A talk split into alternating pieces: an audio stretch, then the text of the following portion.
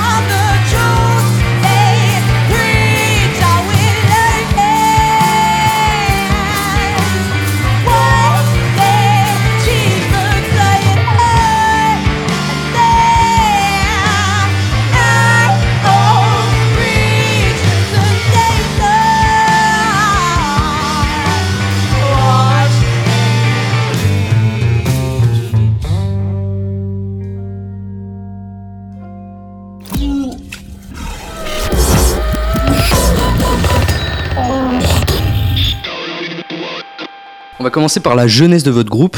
Comment ça s'est fait tout ça en fait ? Alors c'est un groupe qui existe depuis très longtemps. Nous on joue tous ensemble depuis qu'on a entre 10 et 11 ans.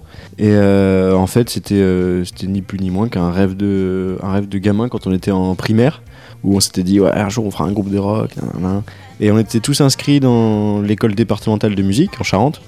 Et en fait on s'est retrouvés en entrant au collège en 6ème à avoir une place pour s'inscrire en musique actuelle à deux avec Martin. Du coup, on se retrouve à faire un premier cours tous les deux avec un prof qui a été super avec nous, qui nous a vraiment élevés. Un cours de guitare ? Ouais, c'était un cours d'atelier, donc on était tous les deux... En fait, on savait même pas trop ce qu'on allait faire en arrivant. Moi, j'avais pris un clavier, une guitare, Martin avait sa guitare. On a commencé... Notre premier morceau, ça a été You Really Got Me de The Kinks. Et du coup, on a joué, et puis le soir même, le prof nous dit « Bah les gars, si vous voulez monter un groupe, il vous faut un batteur. » On dit « Ah bah ça tombe bien, on a un pote qui est chaud, qui aimerait s'y mettre et tout. » Et du coup, le lendemain, on retourne au collège et on va voir Arthur, on lui dit « On a un groupe là qui s'est formé, on a besoin de toi, inscris-toi en batterie. » Et il s'est inscrit, la semaine d'après, il était là avec nous en cours. Et pendant l'année, il y avait Zaira, la chanteuse, qui prenait des cours de chant dans la salle d'à côté.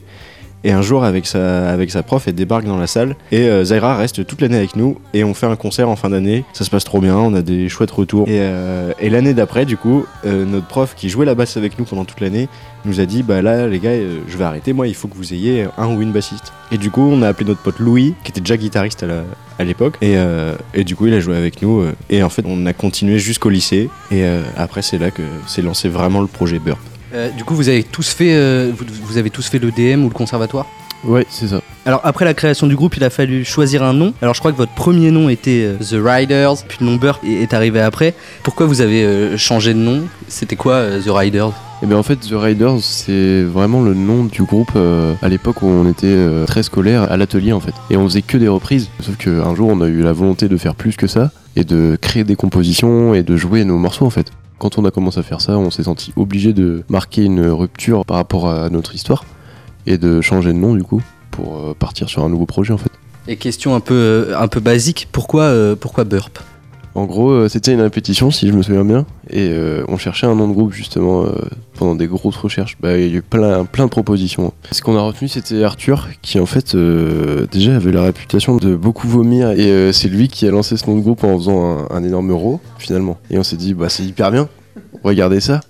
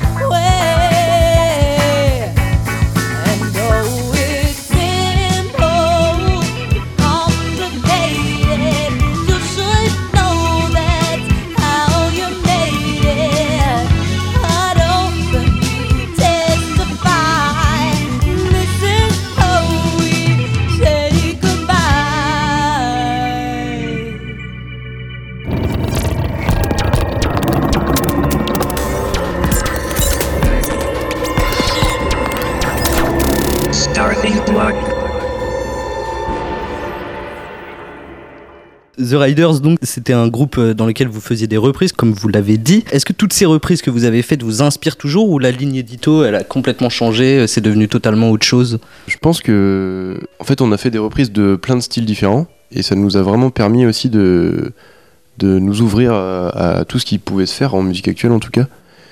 Et du coup, de faire un choix pour plus tard, pour qu'est-ce qu'on aime faire en fait, qu'est-ce qui nous passionne et bah, de quoi on a envie de choper des idées. Dans quel style en fait. Et du coup, bah, c'est comme ça qu'on a fait Burp, et on se définit comme style hard soul, parce qu'il y a plein d'influences qu'on a pu avoir avec nos cours d'avant en fait. Enfin, la musique, vous l'avez découverte à partir du moment où vous êtes allé à ce fameux atelier. C'est vos parents qui vous ont poussé à faire de la musique ou Ouais, mais on jouait déjà avant l'atelier. On avait tous des cours de musique classique. Il y en a qui faisaient de la guitare, du piano.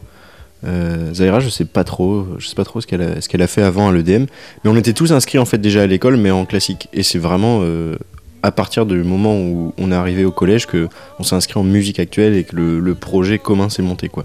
Justement, donc maintenant vous composez vos morceaux. Rentrons un peu plus dans le détail. Quand vous composez, il y en a qu'un qui compose ou tout le monde compose ensemble? Comment ça se passe? Est-ce qu'il y a une organisation particulière? Eh ben, c'est très aléatoire. Ça dépend des morceaux. Souvent, ce qui se passe, c'est que c'est une idée qui est apportée. Souvent, c'est Martin ou moi qui apportons des riffs de guitare et on arrange autour de ça. Des fois, on a composé tous ensemble aussi, un peu à la volée, en se retrouvant dans un studio, et en une après-midi, on essaie de sortir plein d'idées. Et puis, des fois, il en sort un morceau. Et de plus en plus, là, on s'oriente un peu sur de la composition où il y en a un qui propose une maquette d'un morceau, et puis on se retrouve, on l'écoute, et en fait on le détruit complètement et on reprend.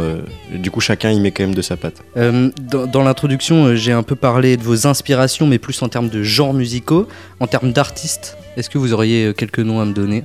Ouais, ben, je pense qu'on écoute tous des artistes et des styles très différents, mais je sais que ce qui ressort pas mal, qu'on aime vraiment écouter ensemble, c'est en ce moment beaucoup la vibe des artistes anglais de Neo Soul. Je pense à Alpha Mist, ou Youssef Dayès aussi, un batteur, ou un chanteur comme Tamino, qui nous inspire pas mal dans les couleurs aussi, qui fait vraiment des très belles mélodies.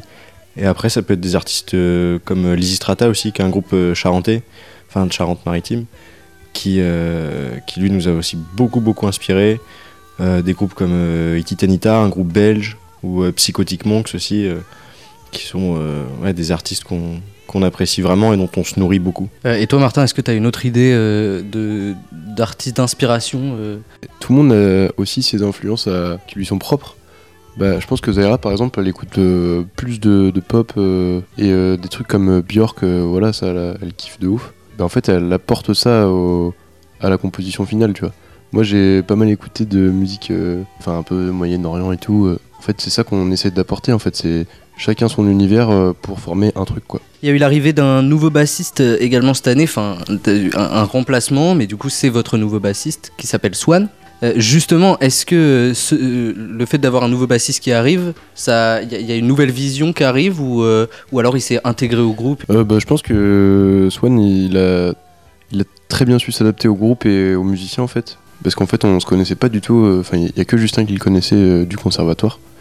Mais il connaissait personne d'autre. Et du coup, bah, très vite, on est devenus amis et tout. Et en fait, du bassiste remplaçant, il est devenu petit à petit, en apportant son avis sur les compositions, sur les arrangements, bah, il est vraiment devenu le bassiste du groupe, parce que il participe à la composition et à l'arrangement en tout cas.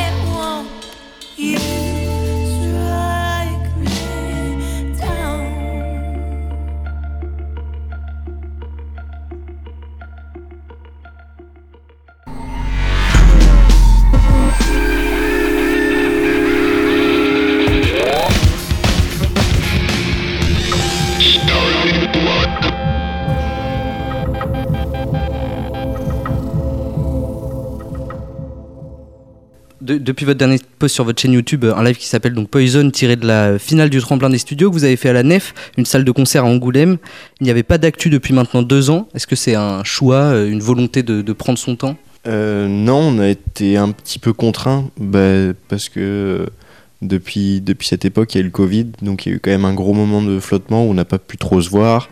Du coup, passer vraiment du temps à composer. Et quand on est sorti du Covid l'été dernier, on a eu pas mal de concerts dans l'été, du coup en fait on prenait pas vraiment le temps de monter de nouveaux projets, et on avait déjà un set pour faire des concerts d'1 heure, et en fait on a fait nos concerts tout l'été, et cette année du coup on a pris la décision d'enregistrer un EP pour justement clôturer un peu cette période qui a duré un peu peut-être trop longtemps selon nous, où on avait envie de partager nos morceaux et en fait on n'a pas pu prendre le temps de le faire.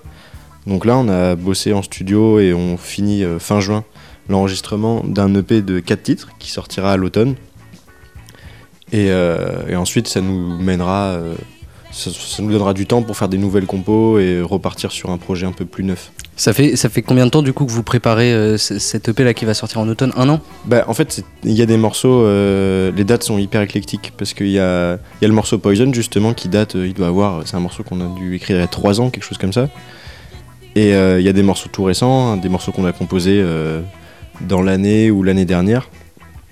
Et en fait, toutes nos dernières compositions, on se les garde un peu aussi sous le coude pour peut-être un projet plus gros à l'avenir. C'est des morceaux qu'on joue en live, et pour l'instant, on s'est dit qu'on se basait sur 4 morceaux qui marquaient bien notre identité, mais qui étaient des anciens morceaux dont on avait envie de se servir pour faire un EP, et en même temps qui n'étaient pas forcément judicieux de placer dans un album parce qu'ils correspondaient plus forcément à ce vers quoi on allait tendre avec nos nouveaux morceaux et les plus récents. Justement, pour parler un peu plus de l'EP, donc en 2019 vous avez sorti Hustle.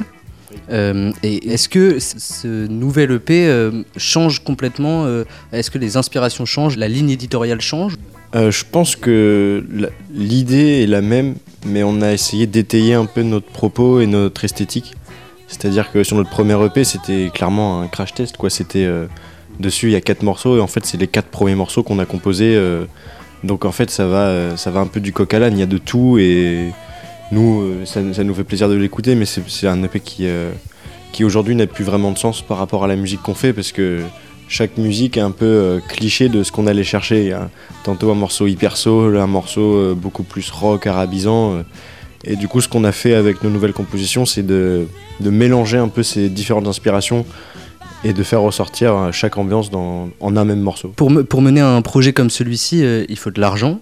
Comment vous financez ce projet ? Du coup, nous, on est constitué en association avec le groupe. Et en fonction des dates, des concerts qu'on fait, soit on décide de récupérer le cachet du concert sur le compte de l'asso, auquel cas on finance tous nos projets, que ce soit du studio, des clips, et puis toutes les dépenses qu'il y a à faire pour le groupe avec le compte de l'association.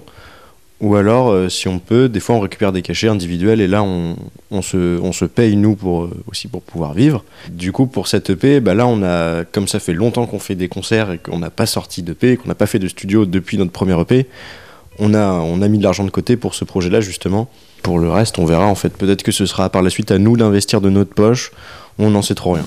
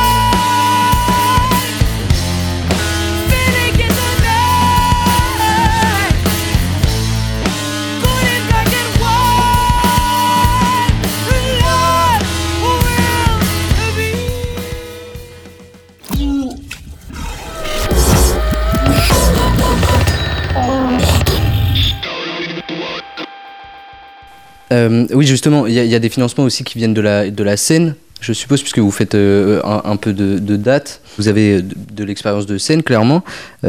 Vous en faites un peu partout dans la région. Qu'est-ce que vous aimez le plus ? Aller en scène, partager vos morceaux, ou les composer, aller en studio Bah, je pense que c'est deux plaisirs complètement différents, en fait. Enfin, la scène, c'est vraiment, comme tu as dit, c'est beaucoup de partage et c'est aussi voir les retours des gens, en fait. C'est là où t'es le plus proche du public et de ton auditoire, en fait, finalement. Et c'est hyper important pour nous aussi de pouvoir jouer nos morceaux et de transmettre les émotions à des gens et les voir eux réagir, parce qu'en fait si tu leur donnes un EP, tu ne sais pas ce qu'ils pensent, finalement.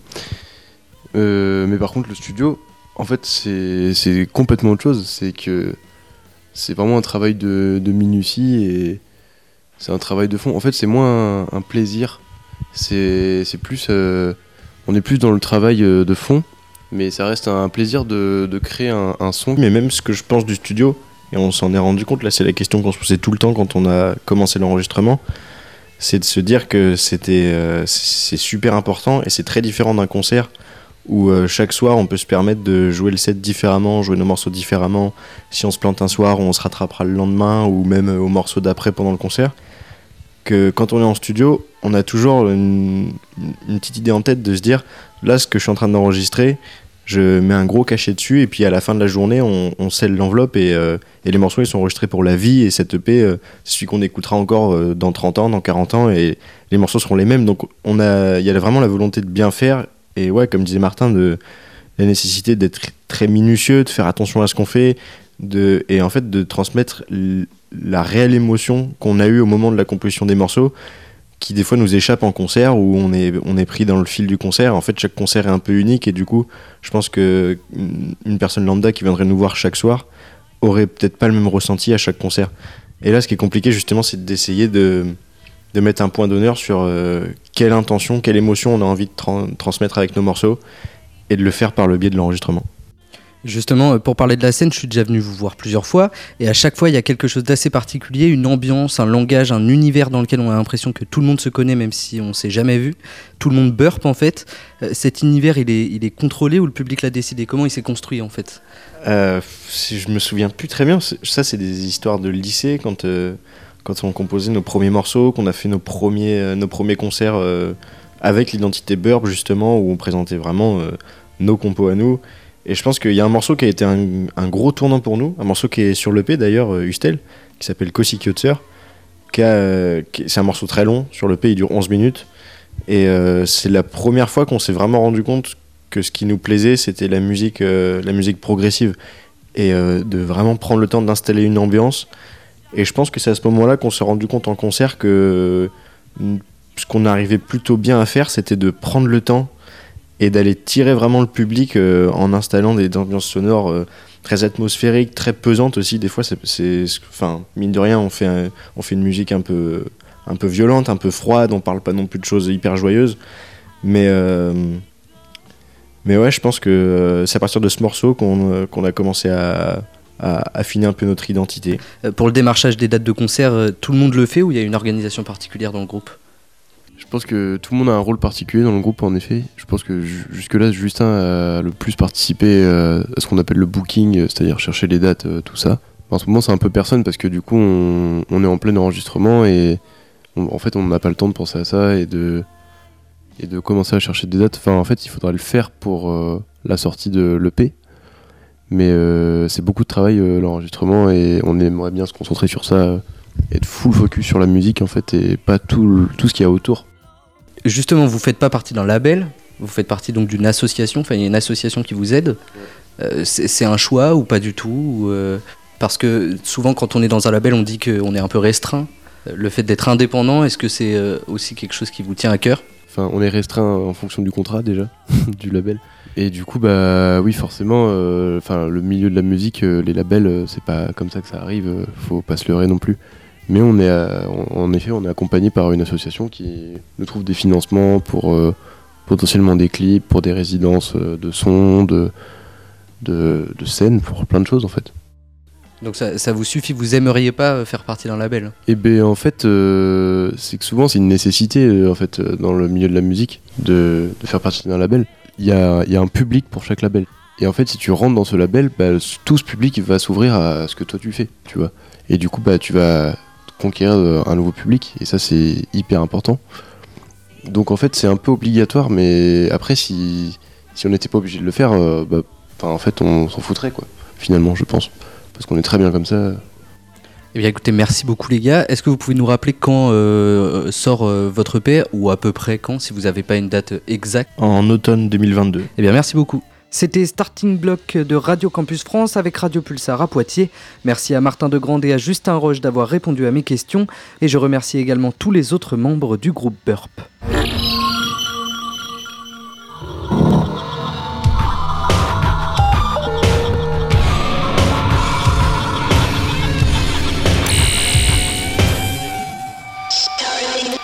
What?